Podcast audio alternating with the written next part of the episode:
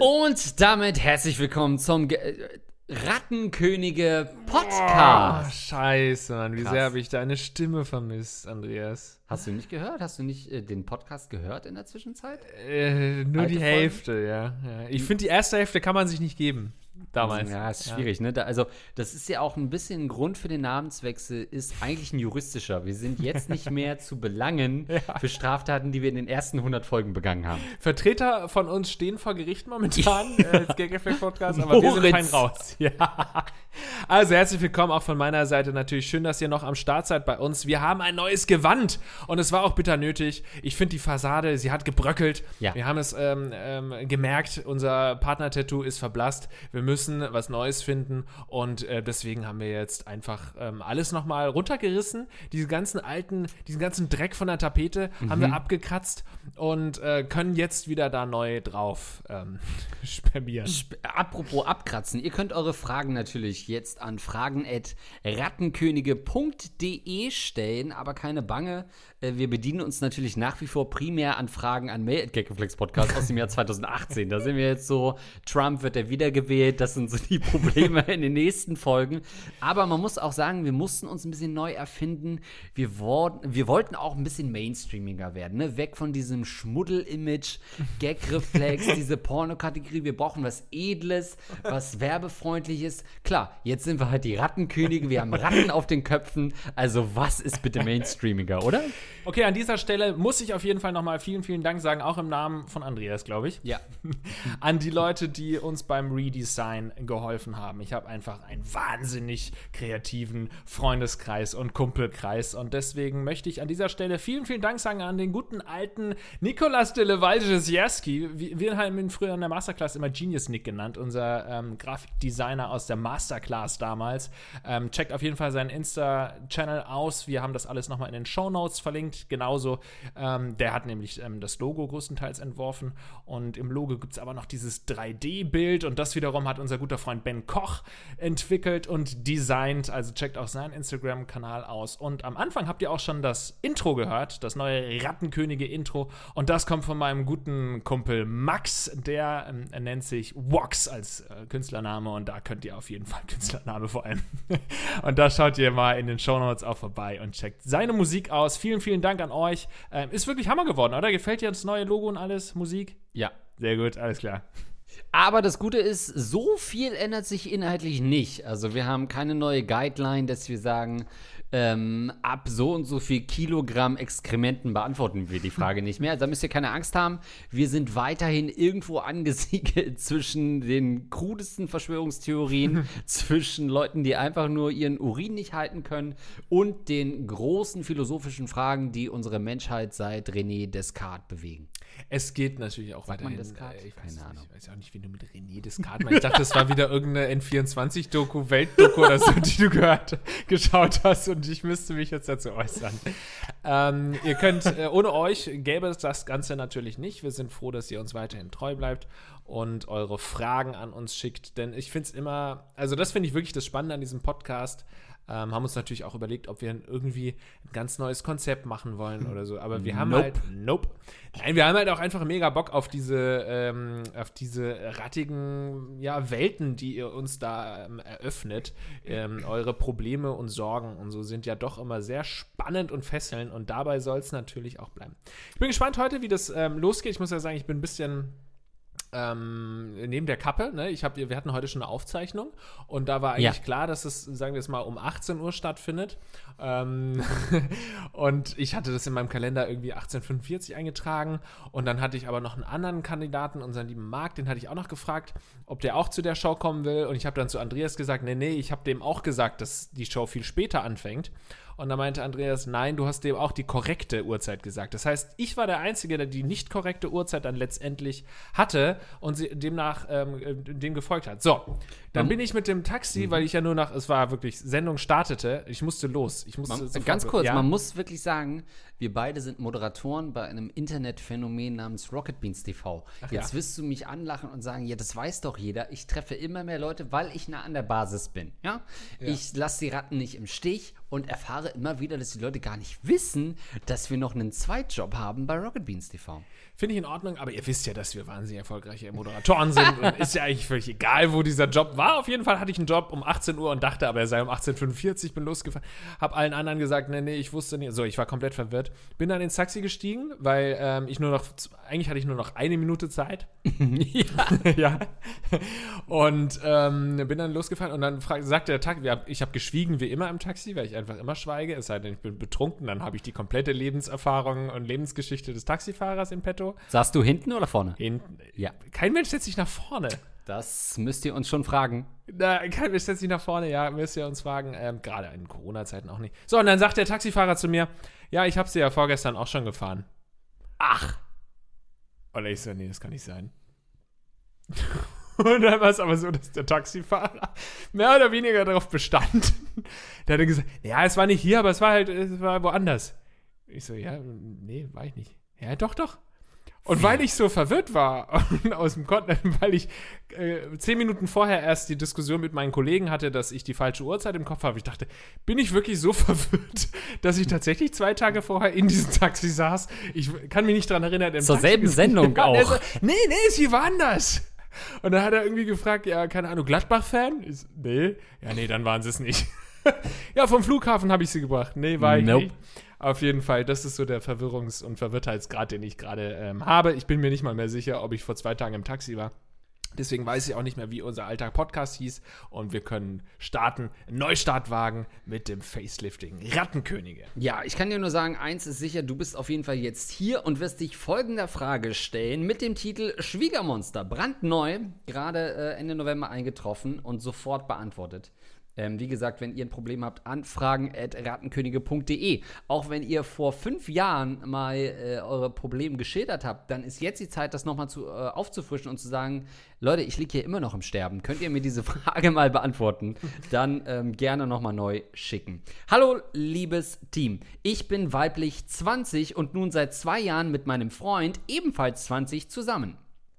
Sehr junge Beziehung, ne? Anfangs mochten mich seine Eltern sehr und haben mich sogar für zwei Monate im ersten Lockdown bei ihm wohnen lassen. Doch vor etwa einem Jahr hatte er eine Gehirn-OP, bei der es leider zu einer Gehirnblutung kam, die sein Sprachzentrum traf. Er musste danach mehr oder weniger neu sprechen lernen. Ich war damals die ganze Zeit an seiner Seite und habe immer versucht, ihn zu unterstützen. Heute geht es ihm wieder super. Er spürt keine Folgen der OP mehr und hat auch sein Sprachvermögen wieder zurück. Das Verhalten seiner Mutter jedoch hat sich seit des Vorfalls stark verändert. Sie klammert sich extrem an ihm, obwohl sie das davor nie tat. Seitdem mischt sie sich auch ständig in unsere Beziehung ein und sieht mich als Problem.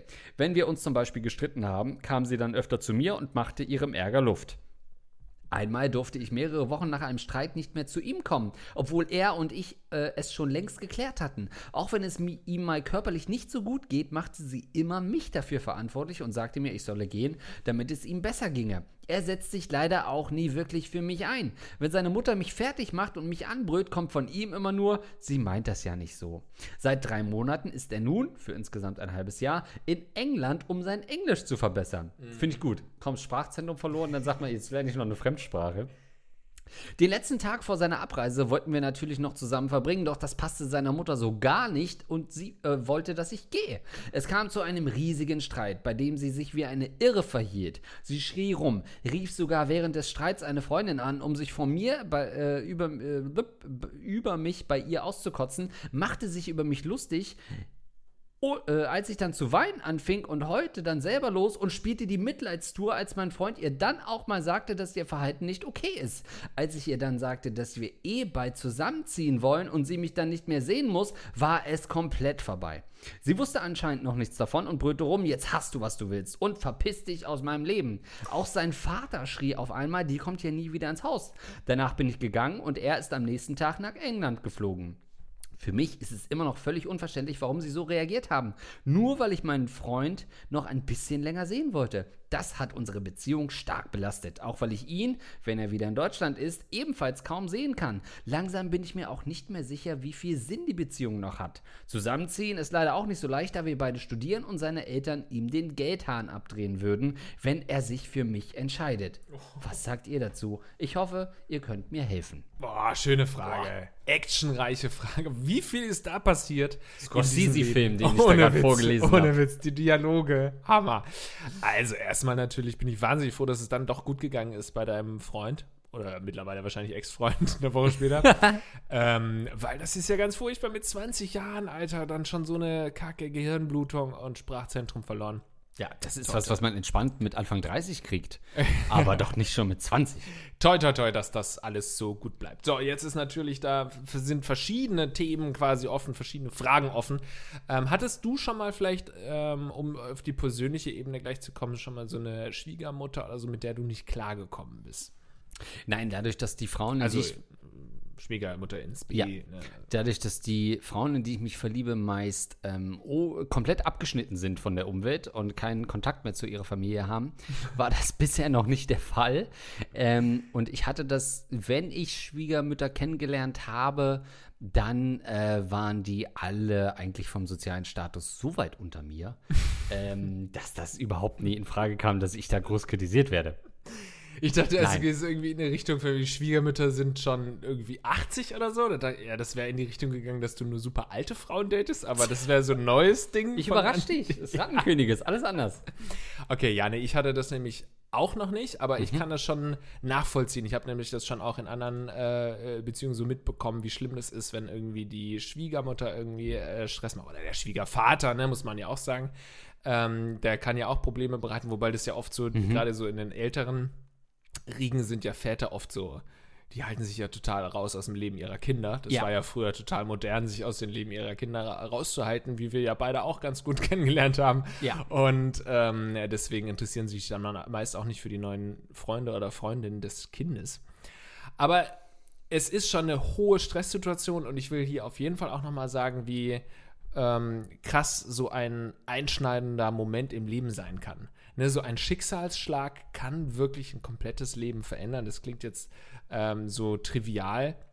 Natürlich verändert es ähm, das Leben der Person, die dieses Schicksal erleiden muss, aber es betrifft eben auch das Umfeld. Und alle Leute werden dadurch im Endeffekt beeinflusst und viele davon auch gestört. Also so eine Mutter, die dann eben ein paar Monate oder vielleicht ein Jahr lang Angst hat um ihren Sohn und irgendwie 20 Jahre lang sich keine Sorgen machen musste und dann auf einmal feststellt, scheiße, ich könnte den Tod meines Kindes miterleben, ähm, das verstehe ich schon, dass das was in dieser Person auslöst und offensichtlich ähm, hat es ihre komplette Persönlichkeit verändert, ihren ganzen Charakter verändert.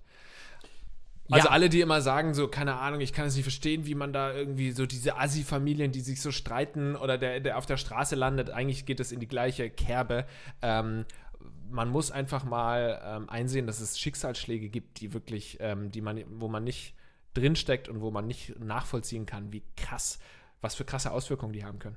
Das stimmt und da ergreifst du natürlich Partei für die Schwiegermutter, aber sie muss natürlich auch erkennen, dass ähm, offensichtlich hier die Freundin und die Hörerin, die uns schreibt, nicht die Schuldige ist. Ich glaube, wir wissen nicht genau, wie es dazu kam. Also es ist ja nur eine Gehirn-OP, die irgendwie schlecht verlaufen ist. Ähm, ich würde der Hörerin jetzt mal nicht unterstellen, dass sie verantwortlich war für diese Gehirn-OP. Dann würde ich die Mutter wieder, in, ne, ähm, wieder rehabilitieren und könnte das verstehen.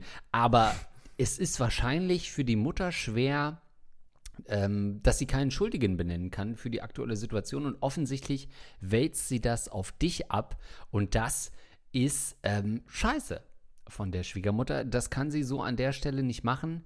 Ähm, und mich wundert auch, dass der Vater damit aufspringt. Aber gut, der will natürlich auch nur ran an die Schwiegermutter. Also sagt er, warum soll ich jetzt mit der 20-Jährigen mitgehen? Ja, ich glaube, der will einfach seine Ruhe haben, weißt du? Und er Ja. merkt, okay, es bringt Unruhe hier rein, diese Person bringt Unruhe rein, meine Frau fängt die ganze Zeit an rumzuschreien, jetzt hau mal ab. Ja, aber so oder so ist das natürlich, also selbst ohne diese Spannung zwischen Schwiegermutter und dir, wäre das eine riesen Herausforderung für eure ähm, Beziehung, weil der Mann hat sein Sprachzentrum verloren. Es ist nicht ungewöhnlich, dass es Männern komplett die Sprache verschlägt, aber wenn es noch mit einer Gehirnblutung versehen ist, meine Güte, ihr seid beide blutjung, da sollte man nicht ähm, so eine ganz schlimme Situation haben, wo du ja wahrscheinlich auch Angst um sein Leben hattest. Und normalerweise führt das ja eher dazu, dass so Angehörige sich dann zusammenrotten. Selbst wenn sie vorher irgendwie verkracht waren, dass man dann so im Angesicht des Todes oder einem schweren Schicksalsschlag eher sagt, ey, jetzt lass uns doch mal unsere vergangenen Probleme begraben. Es gibt doch viel Größeres, so dieser äh, Moment der Erkenntnis, wo man sagt, Alter, wir streiten uns hier um so einen Quatsch. Dabei sind wir alle gesund und am Leben. Das ist doch das, was zählt. Nicht bei dieser Familie. Da scheint erst recht das Kriegsbein nicht begraben worden zu sein, sondern man hat es bewusst ausgegraben und reckt es in die Höhe und sagt, jetzt geht's richtig los. Ja, ich weiß nicht, ob das vielleicht eine Hollywood-Einstellung ist, oder die man aus Filmen kennt, dass wenn irgendwas passiert, dass dann alle sich irgendwie die äh, an den Händen packen und irgendwie Mhm. zusammenhalten. Mhm. Und jetzt müssen, jetzt wissen wir ja, was so schlimm ist. Nee, nee, ich glaube, in den, ja, vielleicht gibt es auch natürlich selbstverständlich im Leben, aber ich glaube, dass solche Schicksalsschläge immer folgendes bedeuten: Stress. Stress, Stress, Stress. Es ist einfach ein riesiger Stressor, der da auf äh, alle einwirkt und dann äh, reagieren natürlich Menschen unterschiedlich. So, ich wollte aber natürlich nicht die Mutter in Schutz nehmen, sondern einfach nur erklären, dass ich es verstehe, dass sie irgendwie komplett durchdreht. Ähm, Im Endeffekt muss man ihr natürlich auch eine Therapie zu einer The Therapie raten, weil äh, sie da offensichtlich, sagen wir mal, gestört, sich so, sozial gestört verhält.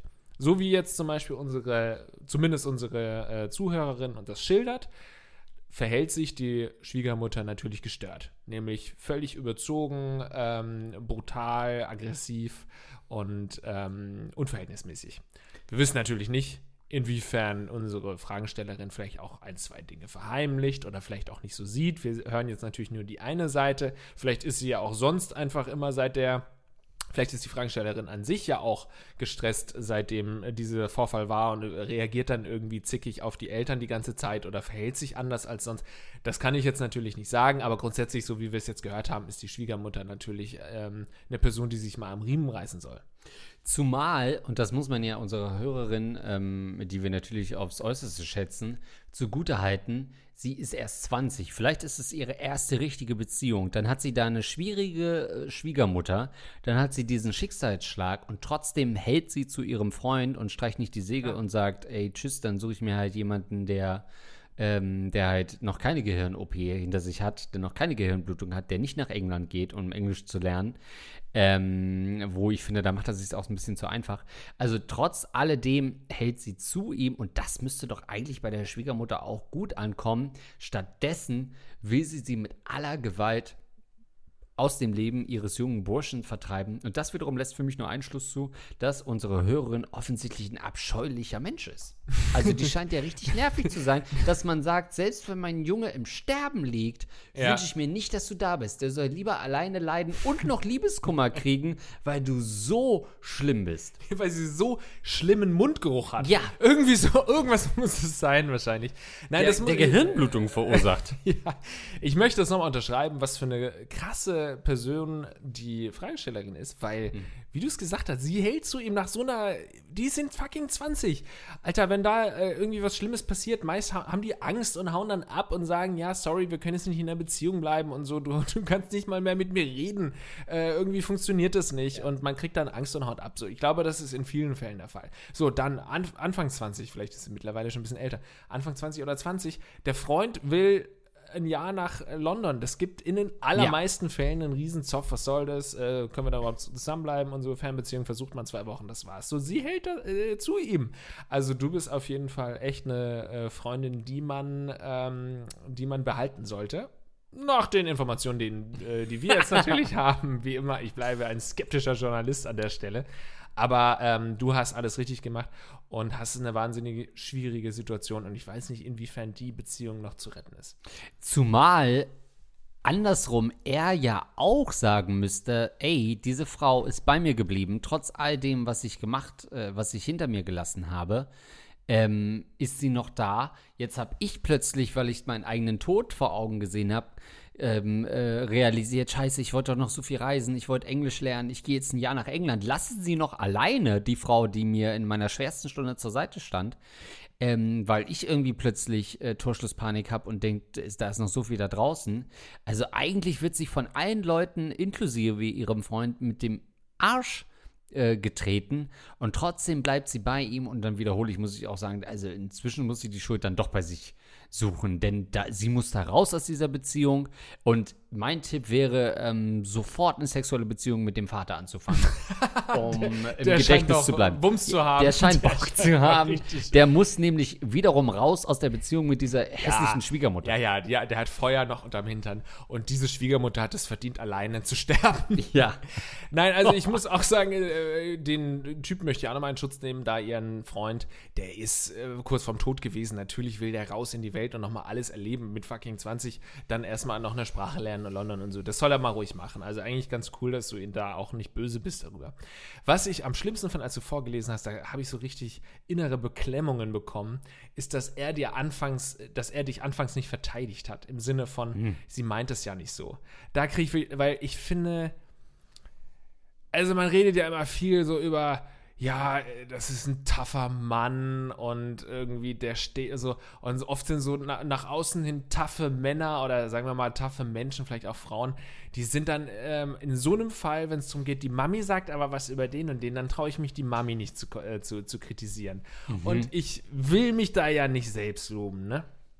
Aber ich habe das schon, ich habe das schon gemacht. Ich, hab, ich bin da schon über meinen Schatten gesprungen, weil ich finde, das ist wirklich eines der schwierigsten Sachen. Es sind zwei Dinge. Einmal die eigene Mutter zu kritisieren gegenüber seiner Freundin und zum anderen auch die eigene Schwiegermutter zu kritisieren. Das sind so Dinge, das sind so richtig harte Momente im Leben, wo die allermeisten ähm, dann doch einen Rückzieher machen. Und ich als harmoniesüchtiger Mensch eigentlich auch. Aber ich habe das auf jeden Fall schon zweimal ähm, gemacht, so in meiner Ex-Beziehung, dass ich einmal irgendwie, als meine Mutter irgendwie so einen Narren gefressen, nee, Narren gefressen ist positiv, ne? Narren gefressen an dir ist erstmal positiv. Positiv, ja. ne? Ja. Aber dann hat sie halt den Narren Schönste, was ermordet. passieren kann. Das kann so. nee, sie hatte also die fa- hat den Narren ausgekotzt. Also sie fand, hatte irgendein Problem so mit einer Ex-Freundin von mir. Und ähm, dann habe ich so einen Streit angefangen mit meiner Mutter, sofort verteidigt, weil ich dann sofort so in, einer, in den, ähm, keine Ahnung, Kä- Kätzchen Mutter. Besch- äh, Mutterkatze, Katze, Mutter von der Katze beschützt Was? Kinder. ich habe stark ich dachte- Blutung. Ich hatte kurz Angst um dein Sprachzentrum. Krass.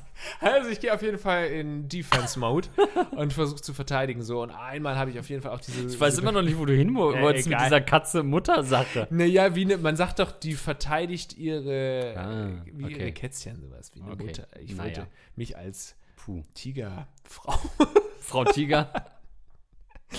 naja, und einmal hatte ich auf jeden Fall auch so eine Situation, wo ich tatsächlich meine Schwiegereltern angepumpt habe. Tigereltern. weil die wiederum die Tochter irgendwie ange, äh, also Schwieger, nicht aktuell, sondern in einer früheren Beziehung mal die Schwiegereltern ins B ähm, äh, habe ich angepumpt und Kann das, jemand den Familienstammbaum bitte parallel ja, zeichnen? also es war so, da habe ich 1997 bin ich in so eine Beziehung geraten. Nein, also und das war der schwerste Moment wirklich ähm, in so einer Beziehung, dass man da wirklich gegen die Eltern Ja. der Ex-Freundin vorgeht, wo du ja natürlich der perfekte Schwiegersohn sein möchtest und wo du natürlich irgendwie immer ähm, äh, auch ein bisschen dich besser darstellst und höflicher und freundlicher darstellst. Und da dann wirklich zu sagen, ey Leute, jetzt reißt euch mal zusammen und, und ähm, fickt euch mal. So, das habe ich ungefähr gesagt in der Richtung. Am, am, äh, am Familientisch Ja, hast du das schon gesagt. Ein paar Jahre her. Ja, aber was du natürlich sagst, ist richtig. Ähm, am Ende ist es super schwer, sich gegen die Schwiegereltern zu behaupten, wenn man nicht äh, seine Partnerin oder seinen Partner auf der, auf der Seite weiß. Und das hast du offensichtlich nicht. Weil dann ist man sofort isoliert gegen ähm, Mutter oder Tochter, äh, Entschuldigung, gegen ähm, Sohn oder Tochter und eben äh, die Elternteile. Man kann natürlich nichts ausrichten gegen die Schwiegermutter oder den Schwiegervater, ohne dass der Partner an seiner Seite steht. Ja, was für eine Lusche, dass er sie nicht Oder? verteidigt hat. Er hat sie ja. dann später wohl verteidigt, ne? aber da ist es äh, längst zu spät gewesen. Er hätte das rechtzeitig erkennen müssen, dass seine Mutter gerade irgendwie einen Narren Ja. auskotzt bei der Freundin und ähm, hätte da intervenieren müssen. alte Regel immer zu der halten, die einen sexuell befriedigt. Und wenn das natürlich deine Mutter ist, ja, klar, dann go for it. Dein Aber wenn es, Schwiegervater. ja, ich halte immer zu meinem Vater. Aber im, im meisten Fällen ist das deine Partnerin und dann solltest du daran dich halten. Ähm, trotzdem, an der Stelle würde ich sagen, ey, für sie würde es noch was helfen, wenn sie sich absichtlich in einen schweren Verkehrsunfall äh, begibt, um ihm äh, ihre Sterblichkeit aufzuzeigen, sodass er sagt, shit, jetzt geht's ihr, äh, ihr richtig schlecht, jetzt muss ich mich um sie kümmern. Wäre das ein valider Rat, den wir an der Stelle geben könnten, sich äh, bewusst gefährlich auf der Straße zu verhalten? Also quasi Radfahrer zu werden? Siehst du, ich kann auch sterben, so. Ich könnte auch Ja. jederzeit sterben, Ja. sowas in die Richtung. Ja, ich würde sagen, nein, ist kein guter Tipp. Aber ansonsten einfach mal beobachten. Also das Problem ist ja auch mit dem Alter.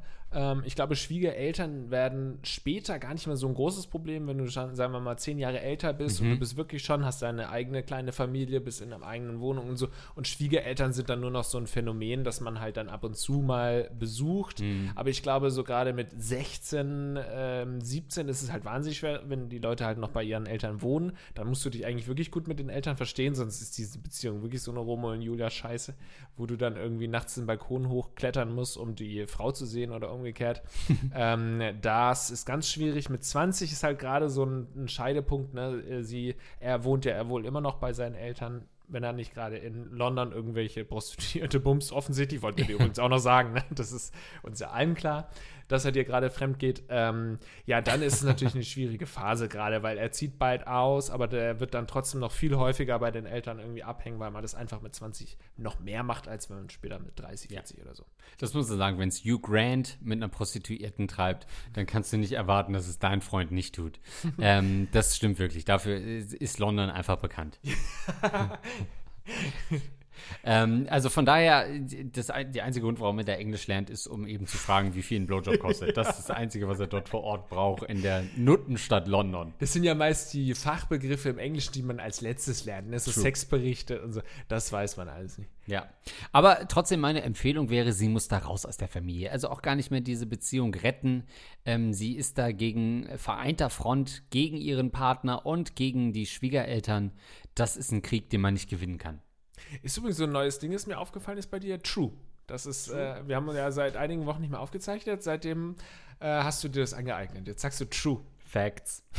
Ja. Ähm, Okay, nächste stimmt. Frage. Hast du noch eine? Wie noch eine Frage? Also von ihr oder generell von unserem von reichhaltigen? unseren kleinen Ratten. Ähm, meinst du, wir haben das, ähm, ja, also mich würde natürlich schon nochmal ein Update interessieren, ne, wie sie sich jetzt entschieden hat. Das ist halt wirklich, wir sind selten so nah dran. Die Frage ist halt jetzt, äh, stand äh, Tag der Aufzeichnung zwei Tage alt, ne? Das ist wirklich ein akutes Problem. Würde mich interessieren, wie es da weitergeht. Ja, also um das abschließend zu sagen, ich glaube, das Schwiegermonster hieß ja auch der Betreff, glaube ich. Ja. Ne? Es ist in diesem Alter wahnsinnig schwierig, dann trotzdem eine Beziehung zu führen. Es sei denn, man klärt es irgendwie durch eine Therapie, eine Paartherapie, keine Familientherapie oder irgendwie sowas. Oder die Mutter kommt irgendwann mal wieder klar, weil mit so einer Aggression von einer Seite in dieser großen Familie sozusagen ist es einfach wahnsinnig schwer, eine Beziehung zu führen. Äh, ich habe noch ein kleines Update zwischendurch. In unserer letzten Folge vom Gagreflex Podcast, erinnerst du dich, da hat uns jemand gefragt, ob ähm, wir es okay finden, wenn seine Freundin mit einem männlichen Mitbewohner zusammenzieht in eine WG. Ähm, und wir waren da natürlich sehr kritisch, ob er halt mit ihr schlafen wird, was das für ihn bedeutet. Da gibt es ein kleines Mini-Update. Ähm, auch das will ich euch nicht vorenthalten. Also wir hatten natürlich gesagt, dass es ähm, Auf dass gar keinen Fall soll das machen. nee, also dass es ja eigentlich wenig Gründe gibt, äh, das also scheiße zu finden, ne? Also, Ach so, okay, Ja. gut. Er schreibt, moin ihr beiden, habe mich außerordentlich über die Beantwortung meiner Frage gefreut. Ich habe das Ganze so angegangen wie von Lars vorgeschlagen. Aha, da haben wir aber die Lösung. Der Typ ist eingezogen und ich habe ihn erstmal kennengelernt. Man könnte wohl sagen, dass er ein recht attraktiver Kerl ist, aber dadurch, dass er noch oft unreif wirkt, entstanden hier bisher noch keine unguten Gefühle oder sogar Eifersucht. Entgegen aller Wahrscheinlichkeit haben die beiden auch noch nicht miteinander geschlafen. Zumindest habe ich es noch nicht gerochen. Äh, ich meine, herausgefunden. Kleine Extrafrage: Was haltet ihr von Fernbeziehungen oder hattet ihr sogar selbst schon welche? Das wiederum ja, werden wir natürlich hier heute an der Stelle nicht beantworten. Wir hatten natürlich eine Fernbeziehung, weil wir uns sehr lange nicht gesehen haben. Ähm, aber halt uns gerne mal auf dem Laufenden und schick uns auch mal ein paar Fotos, wenn es dann doch zum Akt kommt, weil das würde mich dann schon nochmal interessieren, ähm, wie das läuft. Das mit der Fernbeziehung beantworten wir nicht, ne? Nee, jetzt nicht. Da muss ich schon ein bisschen mehr Mühe geben. Der Typ hat genug zu tun in seinem eigenen Ja, ja, Haushalt. das stimmt schon. Ja. Ne? Äh, Luxusproblem Frage, Lars. Jetzt bin ich mal interess äh, interessiert. Ihr hattet mal in einer der letzten Folgen gefragt, ob ihr reiche Zuhörer habt. Mag ich immer, wenn wir uns überhaupt ja. nicht erinnern können. Ja, doch, das kann ich mich sehr Ja. gut dran erinnern. Ja, habt ihr. Ich, männlich 35, bin durch viel Arbeit und natürlich etwas Glück als Unternehmer zu frühem Reichtum Ah, gekommen. geil. Da ich anonym schreibe, kann ich es ja sagen. Mittlerweile, ich gebe die Mail gleich raus, ne? Mittlerweile habe ich circa 13 Millionen Euro angehäuft und frage mich jetzt, was ich damit und mit meinem Leben tun soll. Mittlerweile arbeite ich kaum noch und verbringe die Tage mit Sport, Dokus schauen oder einfach chillen. Mein Umfeld weiß zwar, dass es mir finanziell besser als üblich geht, aber nichts über das wahre Ausmaß. Jetzt meine Frage, was soll ich mit meinem Leben und dem Geld tun? Bis ans Lebensende gar nichts machen? Ehrenamtliche Arbeit und andere Menschen helfen? Mich nur mit jungen Frauen umgeben? Weiter seelenloses Kapital akkumulieren?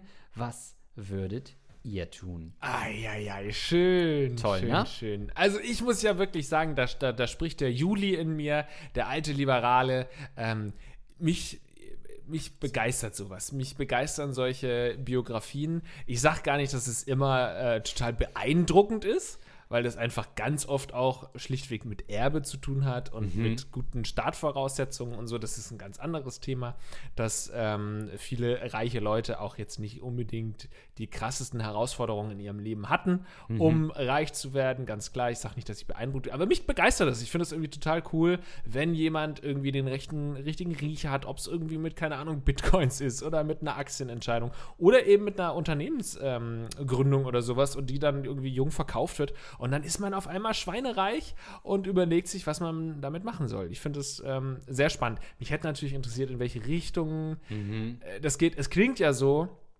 hat er geschrieben, Business-Entscheidung, ne? Äh, Unternehmer, genau. Unternehmer. Etwas Glück und viel Arbeit. Genau, viel Arbeit. Das heißt, es klingt, und jetzt hat er gar keine Arbeit mehr. Das heißt, es klingt für mich ganz typisch nach, ich habe ein Startup gegründet und, Mhm, und habe das verkauft. verkauft. Ja. Ne? Das ist ja eigentlich so ein bisschen der Traum von vielen Startup-Leuten, dass sie dann mit Mitte 30 gar nicht mehr arbeiten müssen. Aber wäre das zum Beispiel was für dich? Also, die meisten, sag ich jetzt mal, reichen so Business-Leute sind ja eher Leute, die es nicht verkaufen, sondern weiter im Business bleiben oder sie verkaufen es und gründen dann das nächste Business. Und ich glaube, viele würden jetzt sagen, nee, das wäre nichts für mich zu sagen, ich bin jetzt super reich und schaue jetzt nur noch Serie.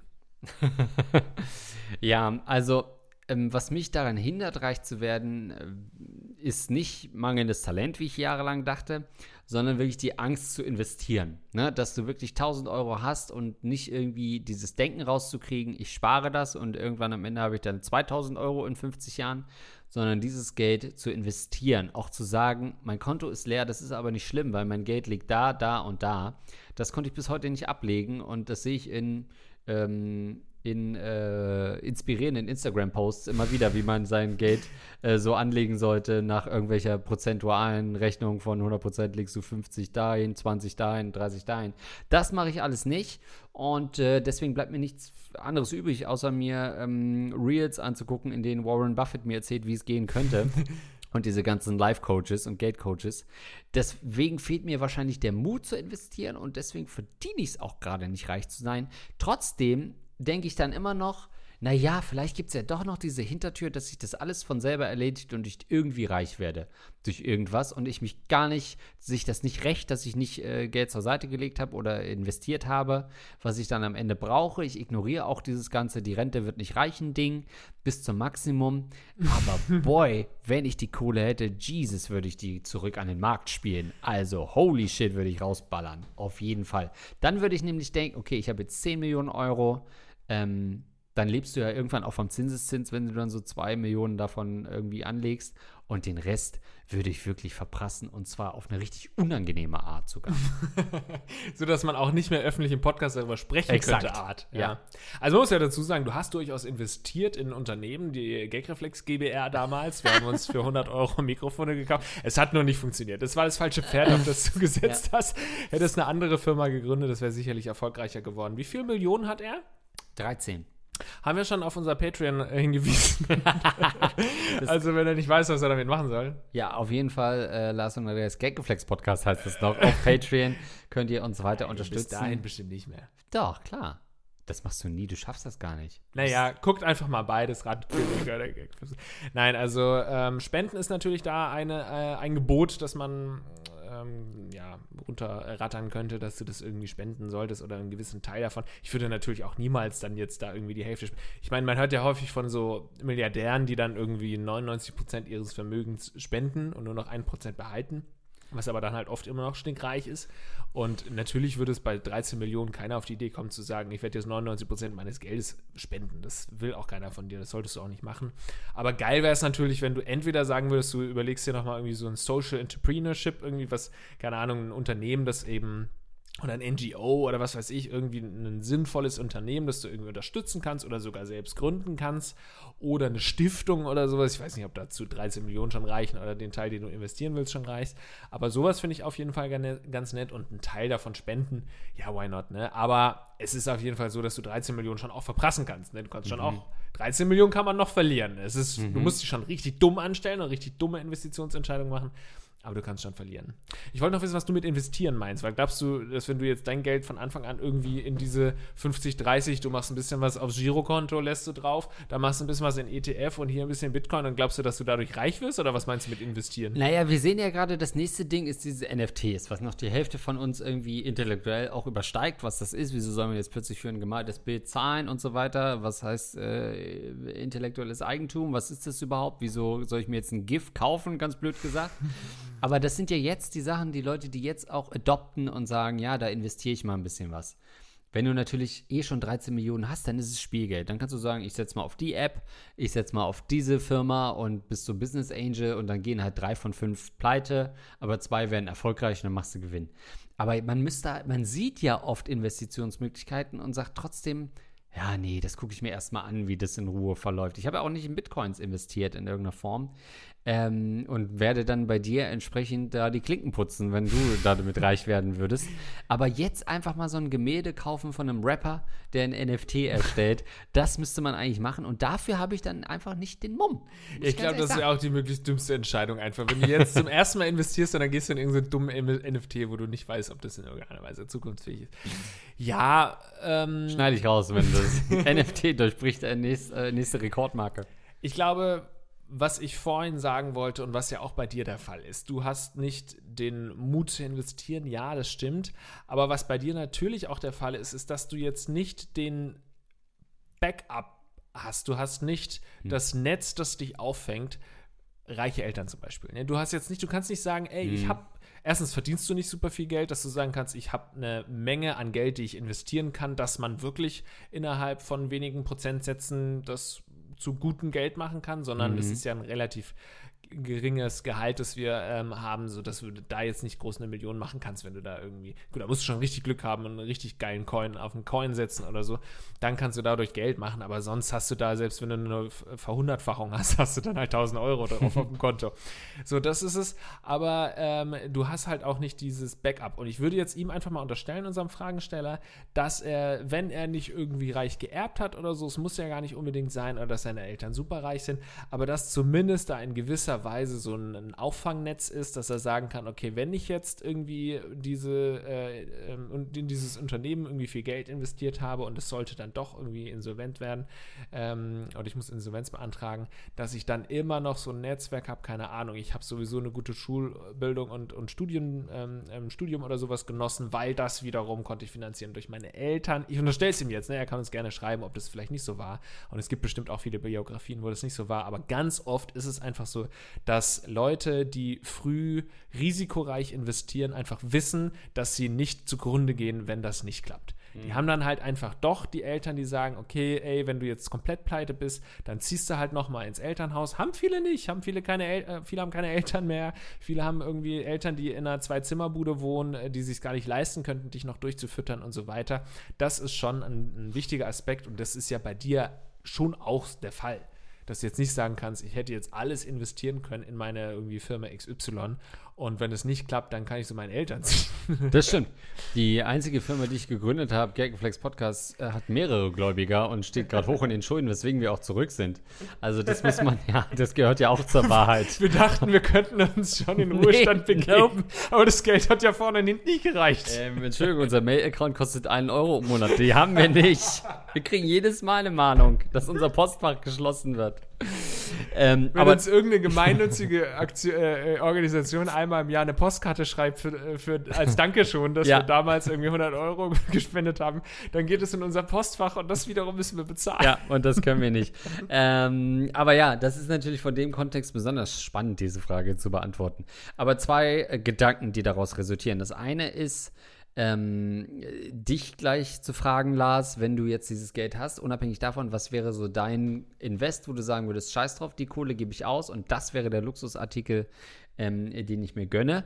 Äh, das zweite wäre, ähm, wenn, also man sagt ja oft so, weißt du, auch in diesen Instagram-Reels von so reichen Leuten, die dann irgendwie so sagen, oh, ähm, 40 Stunden die Woche arbeiten, dafür ist der Mensch nicht gemacht. Ich arbeite zwei Stunden, äh, zwei Tage von zu Hause oder wie er jetzt schreibt, ich muss eigentlich gar nicht mehr arbeiten und kann nur Dokus gucken.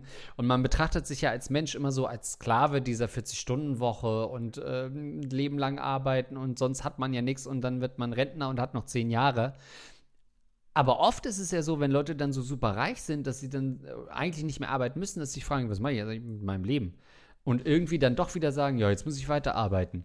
Wieso in so kleinem Maße auch Leute, die irgendwie in Frührente gehen und dann denken, pff, jetzt habe ich aber gar kein Leben, also dann gehe ich doch noch mal 20 Stunden die Woche arbeiten. Eigentlich komplett weird, weil es dann doch so ein soziales Gerüst ist. Ähm, deswegen ganz ohne Arbeit könnte ich auch nicht leben. Sage ich ganz ehrlich. Deswegen habe ich das äh, auch gefragt, weil ich kann mir das auch gar nicht vorstellen. Ich glaube auch, dass unser Fragensteller da langfristig nicht glücklich werden kann. Ich begründe das immer mit dem Sims-Effekt. Wenn du, früher habe ich gerne die Sims gespielt, ne? Und dann hat es immer Spaß gemacht. Du lässt deinen Sim dann ähm, lernen und äh, lässt ihn irgendwie in der Karriereleiter aufsteigen und vielleicht eine Familie gründen. Und es fühlt sich alles total, du hast immer einen, einen Sinn, einen Grund, überhaupt weiterzuspielen und diesen Grund und dieses Ziel, das du dann irgendwie verfolgst, verfolgst du die ganze Zeit. So, dann spielst du das ganz lange. Und selbst wenn du dann reich bist, dann machst du ja trotzdem noch weiter und irgendwie, keine Ahnung, kaufst dir neue Möbel und so weiter. So, aber du darfst einen Fehler nicht machen. Ich finde, bei mir war das immer so, wenn ich dann irgendwie zwei Wochen gespielt habe und keinen Bock mehr hatte. Irgendwann sagst du, ja, jetzt will ich auch schon mal irgendwie das und das noch bauen. Und das geht natürlich am besten mit dem Cheat. Und dann holst du dir den Cheat, irgendwie früher war es Rosebud. Bei Sims 2, weiß ich noch, Rosebud musstest du eingeben und dann hast du eben wahnsinnig viel Kohle bekommen. Und in der Sekunde, in dem du diesen Cheat eingibst und die Kohle hast, dann baust du noch fünf Minuten und danach hast du keinen Bock mehr auf dieses Spiel. Zumindest war es bei mir so. Ich habe bei vielen gehört, dass dem nicht so sei. Nö, macht doch immer noch Spaß. Bei mir ist es immer so gewesen, sobald ich unendlich viel Kohle hatte und mir alles leisten konnte, habe ich dieses Spiel noch fünf Stunden gespielt und dann in den Schrank gestellt. Ich glaube, dass da aber schon nochmal ein Unterschied ist zwischen dem, was du auch angesprochen hast. Ich kriege mein Geld vererbt oder so und werde in Reichtum geboren. Ich glaube, dass sich das schon nochmal anders anfühlt, wenn du es dir wirklich erarbeitet hast. Selbst wenn das Arbeiten nicht irgendwie so Blue-Color-Arbeit ist, Handwerker und groß geworden und selber die Firma mit aufgebaut in der Garage, Bill Gates-mäßig, sondern du nur irgendwie investiert hast und mit einer Early Adopter bist bei irgendeiner App oder so und dadurch irgendwie Kohle gemacht hast oder mit, mit irgendwelchen Aktien, dass sich das schon anders anfühlt, dass man dann trotzdem sagt, ey, ich habe diese Entscheidung bewusst getroffen, ich habe dieses Geld verdient im wahrsten Sinne. Ähm, versus vielleicht auch im Lotto spielen oder so. Und dann irgendwie kennt man ja auch diese ganzen Stories von Lotto-Millionären, die dann so ein Jahr High Life gemacht haben und dann komplett abgestürzt sind. Da denke ich immer an dich, Lars Pausen, wenn ich das lese. Ähm, das, das sind natürlich äh, auch diese, diese Geschichten, also das Reichtum auch so ein bisschen ähm, gar nicht so viel Freiheit bzw. Unbeschwertheit mit sich bringt, weil man sofort denkt, uff, was mache ich jetzt mit dem Geld, dass das nicht weg ist? Diese Angst, okay, jetzt zu viel zu investieren, hole ich mir jetzt ein Auto, kann ich mir das überhaupt leisten? Ja, ich habe eine Million auf dem Konto, aber ich kann mir kein Auto für eine Million äh, holen, weil dann ist es weg. Also mich, glaube ich, diese Bürde des Reichtums ist was, ähm, was in Deutschland noch ein bisschen tabuisiert ist und zu wenig besprochen wird, außer vielleicht von der FDP, dass auch so reiche Leute durchaus auch mal traurige Tage haben. Ach ja, man hat sofort Mitleid, ne? Ja. Ja, ich finde es ein ganz tolles Thema, weil ich mir darüber auch in den letzten Monaten so wahnsinnig viel Geld drüber mache. Jetzt muss ich erstmal meine Gedanken sortieren. Ähm, vielleicht so viel Geld drüber mache, hast du gerade gesagt. Äh, so viel Gedanken über Geld. Erstmal sortieren. Und zwar eins, du hast mich gefragt, was ich mir denn kaufen würde. Ja. Ich würde sicherlich investieren in ähm, ein Haus. Also in Immobilien, ja. ähm, weil auch wenn es natürlich gerade wahnsinnig teuer ist äh, und man sagt, irgendwie vielleicht platzt die Bubble bald, fuck it, man braucht ja irgendwie auch mehr Fläche. Ich weiß es ja, ich habe ja eine Familie gegründet, ich bin ja Vater geworden, viele äh, werden es wissen. Ähm, und natürlich will man irgendwann mehr Platz. Und das kannst du dir, äh, heutzutage kannst du dir kein Haus mehr kaufen, keine Wohnung mehr kaufen, wenn du in einer Großstadt wohnen willst oder in der Nähe, wenn du nicht reich bist. Wenn du nicht stinkreich bist oder gut geerbt hast, kannst du dir kein Haus mehr kaufen in der Nähe der Großstadt, natürlich nicht. Und eine Wohnung wird auch sehr schwierig, wenn du in ja. einer gewissen Größe ähm, dir was kaufen willst. Das kannst du komplett vergessen. Früher warst du, du hast hart gearbeitet und so, und hast dann irgendwann doch deinen Kredit bekommen für sowas. Das kannst du, mit, das kannst du komplett vergessen. Das sind einfach Millionenbeträge, die für ähm, gewisse Quadratmeterzahlen verlangt werden. Wenn, dann musst du halt irgendwie raus aufs Land ziehen, ähm, was für mich momentan einfach nicht in Frage kommt. Deswegen würde ich, wenn ich wahnsinnig viel Geld bekommen würde, natürlich irgendwie schauen, dass ich möglichst nah in der Stadt bleiben kann und möglichst groß kaufen kann. Mhm. Ja. Vielleicht zu dem Punkt, bevor ich zum anderen komme? Ja, ähm, ich glaube, ich, also in, in, Immobilien kann ich sofort unterschreiben. Bei mir wäre es natürlich immer noch so ein ähm, Loft in der, äh, in der Elbphilharmonie, genau, in der Hafen City, was kompletter Quatsch ist und ich würde mit 40 depressiv werden und mich rausstürzen aus dem Loft. weil ich merke, dass ich falsch investiert habe und trotzdem nicht happy bin. Ähm, aber ich würde zusätzlich auch, weil du eben so meintest, Stiftung oder sowas Karikatives oder NGO oder so, das ist, bei mir müsste das was super Konkretes sein. Man sieht ja immer so Dokus, wo man, weiß ich nicht, in armen Ländern und die haben nicht mal eine Straße im Dorf oder so.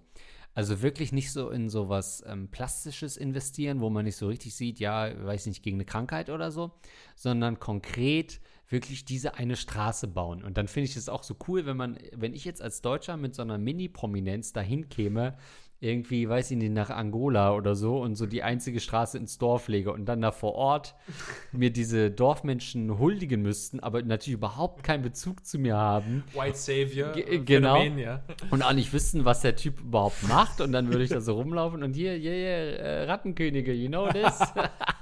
Und wir denken, okay, what the fuck, aber der hat uns jetzt irgendwie Asphalt ins Dorf gelegt, deswegen können unsere Kinder wieder zur Schule. Das wäre sowas, wo ich irgendwie A, die Presse natürlich genießen würde okay. äh, und B, auch dann so zweimal im Jahr hinfahren würde. Das wäre das wär für mich sowas Konkretes. Das würde ich machen. Ja, ähm, dann der nächste Gedanke, also ich würde es, ähm, weil du gemeint hast, du denkst dann immer an mich bei so Millionären, die das nach einem Jahr wieder verpasst bei haben. Bei so einfach abgefuckten ich, Leuten. Ja, ich würde es natürlich smart wie immer investieren in irgendeinen Coin, der halt ein cooles Logo hat. Ne? So habe ich das bisher auch immer gehandhabt, ja. ähm, was Coins angeht. Dann ähm, wollte ich noch mal eine Sache sagen, weil du gesagt hast, in Deutschland, so wie mit Reichtum umgegangen wird, das ist ja auch immer das große Thema. Schaffen wir, äh, ist es wirklich so, dass in unserer Gesellschaft irgendwie reiche Menschen anders angesehen werden als in den USA? Selbstverständlich ist es so. Ja. Natürlich ist es so ganz klar. Und ich finde das auch in äh, vielen Fällen berechtigt, dass man gerade hier in, in, in, Deutschland oder in Europa ein ganz anderes Sozialsystem hat als in den USA, ähm, dass äh, du eher aufgefangen wirst und nicht so ein Fire and Hire Ding hast. Das ist das Grundkonzept der Politik in der, Gesellschaft und das wiederum führt, glaube ich, auch ähm, im Mikroorganismus eben dazu, dass du mehr Neid verspürst und eben dieses Reichtum gar nicht, diesen Reichtum gar nicht so gut findest. Du kannst vielleicht gerade die Connections nicht so hundertprozentig die Brücke, aber vielleicht hast du verstanden, mhm. was ich mhm. meinte. Ich glaube, das ist eine, das andere bedingt. Bei dem anderen ist ein Sozialstaat. Da geht es eher darum, dass auch die reichen Menschen sich um die armen Menschen kümmern. Ja. Und in dem anderen Staat geht es darum, dass du möglichst ähm, ne, ne, ne, freie Möglichkeiten hast für Leute, sich zu entfalten und Leute, die es eben schaffen, sind wahnsinnig reich und denen ähm, lässt man dann auch ihren Reichtum. So, und ich finde es äh, beides irgendwie auch total richtig, das eine zu kritisieren, das andere zu kritisieren. Und ich verfolge das auch super gerne auf Instagram zum Beispiel, folge ich einigen Leuten so Finanz- Leuten, die so Aktientipps geben oder über Aktien generell und Wirtschaft sprechen und sowas. Mhm. Und das sind natürlich ganz oft dann auch so Leute, die eher so liberal, FDP-Leute äh, mhm. eingestellt sind und die mittlerweile eben auch so viel in, gegen die linke Bubble schießen und dann immer so von Sozialisten sprechen. Und es geht schon so ein bisschen, manchmal wirklich so ein ekliges äh, Rep äh, Republicans Sprech, so dass man mhm. so von Sozialisten spricht, alles was links von der AfD oder links von der FDP ist, ist im Endeffekt sind es Sozialisten oder Kommunisten am besten noch. So, das nervt mich auch total. Aber auf der anderen Seite nervt mich schon auch so ein bisschen meine eigene linke Bubble, die wirklich ähm, komplett eben gegen alles, was erfolgreich ist, schießt und so. Und es wird eben so so wahnsinnig gegen Leute gewettert, die irgendwie erfolgreich sind. Und so Startups, so Startup-Leute haben ja einen schlechten Ruf in Deutschland, einfach aufgrund unserer Medienbubble, unserer linken Medienbubble, die sich auch äh, durchgängig einfach immer lustig macht über Leute, die äh, im Startup sind und dann vielleicht irgendwie so einen, keine Ahnung, coolen Move aus dem Silicon Valley hier nach Deutschland transportieren. Dafür werden sie sofort ausgelacht. Oder wenn sie irgendwie ihr Unternehmen verkaufen und dann werden sie auch ausgelacht und so. Hm. Oder wenn sie irgendwie, keine Ahnung, in der Anfangsphase vom Startup-Bereich vielleicht noch nicht ihre Mitarbeiter wahnsinnig gut bezahlen können. So, da werden die auch für super kritisiert. Was sicherlich auch richtig ist, das in der einen oder anderen Stelle zu kritisieren. Aber du weißt, was ich meine, diese Grundeinstellung gegenüber Erfolg und gegenüber Leuten, die irgendwie was gründen wollen und so. Jetzt klinge ich wirklich ein bisschen wie ein ähm, Jungliberaler, aber ich kann das schon teilweise verstehen. Mir geht es oft zu weit, einfach so zu oft zu, zu billig wie gesagt, wie so Republikaner, wie so ein Trump-Anhänger und so sprechen mhm. die oft dann auch und machen so Memes dazu. Aber ich sehe auch schon deren Punkt. Ich sehe das schon. Ja, ich habe gerade äh, parallel noch versucht, weil du das angestoßen hast, so dieses Mario Basler-Zitat rauszufinden. Äh, äh hast du das äh, mitbekommen, als er so sinngemäß gesagt hat? Ich habe es leider nicht ähm, wortwörtlich. Ja, ja. Ne, diese Neid, dass irgendwie in den USA, wenn irgendwie ein, weiß ich nicht, ein Profi verdient Millionen, dann finden das alle geil und applaudieren und in Deutschland ähm, darfst du damit gar nicht angeben und äh, wird sofort gefragt, ob der Fiskus da genug von bekommt. Das finde ich auch, wenn man so äh, vielleicht auch in unserer Szene unterwegs ist, aber generell, dass man so Neid auch ein bisschen ablehnen muss, ne? Dass man nicht immer rangeht, oh, der ist reich, ähm, unverdient geworden, sondern dass man so selber mit sich auch ein bisschen ins Reine kommen muss und anderen auch ihren Erfolg gönnen muss und ihren. Weil Geld ist im Endeffekt für alle genug da. Es ist nicht so, dass der Typ, der jetzt 20 Millionen hat, dass es Millionen sind, die mir fehlen, sondern es ist im ja. Wesentlichen, er, er hat es ja auch nicht auf dem Konto, sondern es ist meist Geld, was irgendwo im Umlauf ist.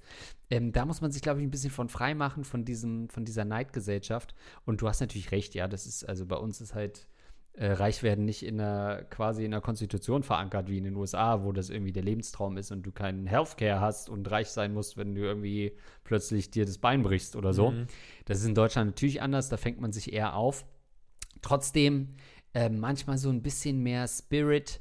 Ähm, ich glaube, dass es auch kommt. Ich glaube, dass jetzt ja diese Zeit auch vorbei ist, wo irgendwie nur so 5% äh, der Gesellschaft irgendwie Aktien hatten oder so oder mal irgendjemand mutig war, wenn er, weiß ich nicht, in Euro-Stocks investiert hat und plötzlich was hatte. Ja, und alle Leute mit einer Telekom-Aktie verloren haben, weil sie hier diesem äh, Tatort-Kommissar äh, vertraut haben, väterlicherweise in seiner Werbung. Inzwischen ist doch jeder so ein Mini-Investor auch oder ganz viele haben Bitcoins äh, NFTs, EFTs, äh, whatever, mhm. investieren irgendwie, haben, sind vielleicht sogar Vermieter in irgendwas. Und ich glaube, dass es auch ein bisschen der richtige Weg ist, ähm, weil jeder sich selbst der Nächste ist. Ja, ich möchte an einer Stelle schon widersprechen, weil Gerne. du gesagt hast, nur der, weil der 21 Millionen hat, heißt es ja nicht, dass ich das nicht habe. Doch, das ist schon so ein bisschen das Problem. Die Schere zwischen Arm und Reich besteht ja dadurch, dass eben die Reichen immer reicher werden. Und woher kriegen sie das Geld? Natürlich von den Armen. Es wird natürlich auch gedruckt, aber das wird ja alles, äh, wird natürlich auch Geld gedruckt, aber es ist jetzt nicht so, dass die EZB Geld druckt und das dann die Reichen bekommen und sie dadurch reicher werden. Nein, natürlich bekommen sie mehr Geld, weil eben das Geld an anderer Stelle flöten geht. Ähm, aber ich weiß natürlich schon, was du meinst. In der Grundeinstellung hat mich jetzt der Millionär X nicht beklaut. So, ne, das, ja, genau. Und ich glaube, das ist schon so De facto Grund dann doch, ja, wenn man näher hinguckt. ja, genau. Ja, also der Vorwurf ist gewisserweise berechtigt. Aber ähm, ja, das ist so ein bisschen diese Neidkultur.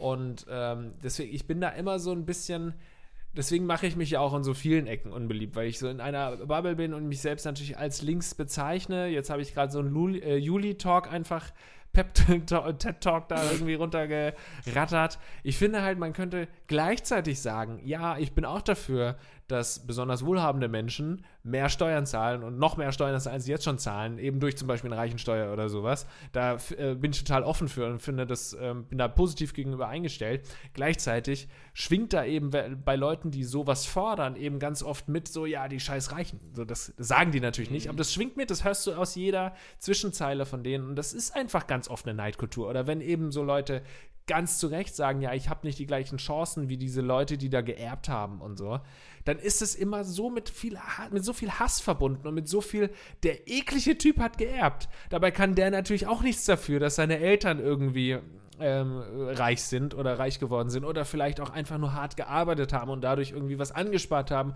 und das wiederum vererbt haben. Und das ist, da kann mir keiner irgendwie was anderes sagen, natürlich ein Phänomen, über das man sprechen muss, aber das ist Neid. Das ist Neid. Im tiefsten Sinne ist das Neid. Ich verspüre Neid gegenüber, dass mir das nicht widerfahren ist und muss darüber natürlich sprechen, über die äh, gesellschaftlichen, politischen Themen, wieso das dazu kommen kann, dass eben manche Leute eben schneller reich werden und ich eben nicht. Und wenn ich nicht die gleichen Startvoraussetzungen habe und einen Migrationshintergrund habe und so weiter, dass das eben ähm, Punkte sind, wie, wodurch ich eben weniger wahrscheinlich reich werde. Das sind Sachen, die man ansprechen muss, aber gleichzeitig sollte man eben nicht die Reichen dafür so flamen.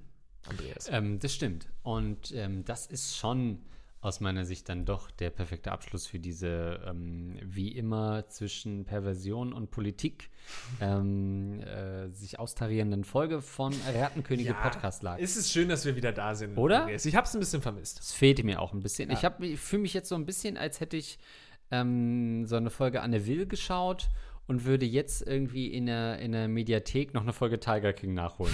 Das war so irgendwie so die zwei Folgen, die wir heute in, in, in dieser. Oder gleichzeitig vielleicht. Gleichzeitig beides gleichzeitig anschauen. Second Screen Anne Will. Oder einfach so Wolfgang Kubicki bei Anne Will. Vielleicht ist das beides in, in einem. Ähm, Der Wolfgang Kubicki unter den Podcast.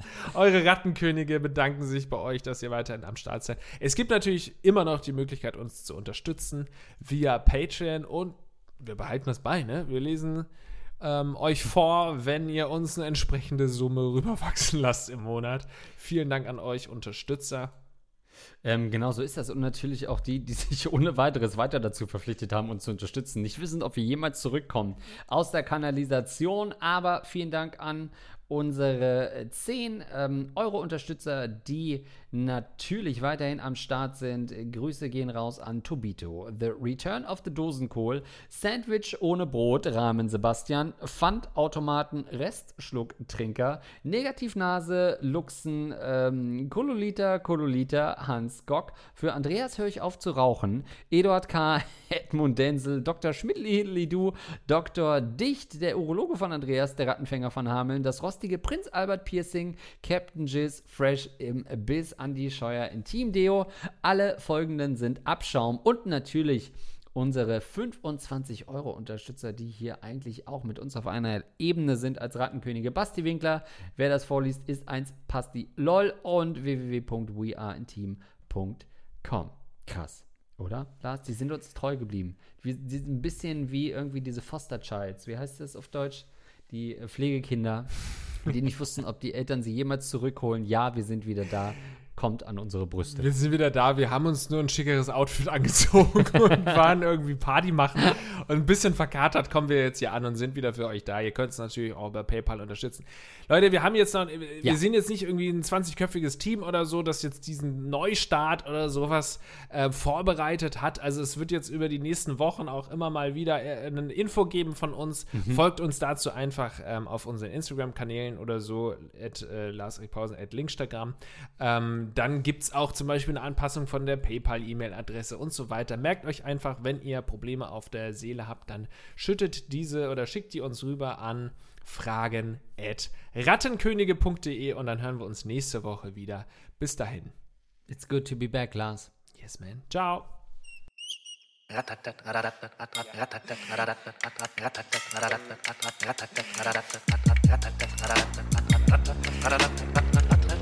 Hold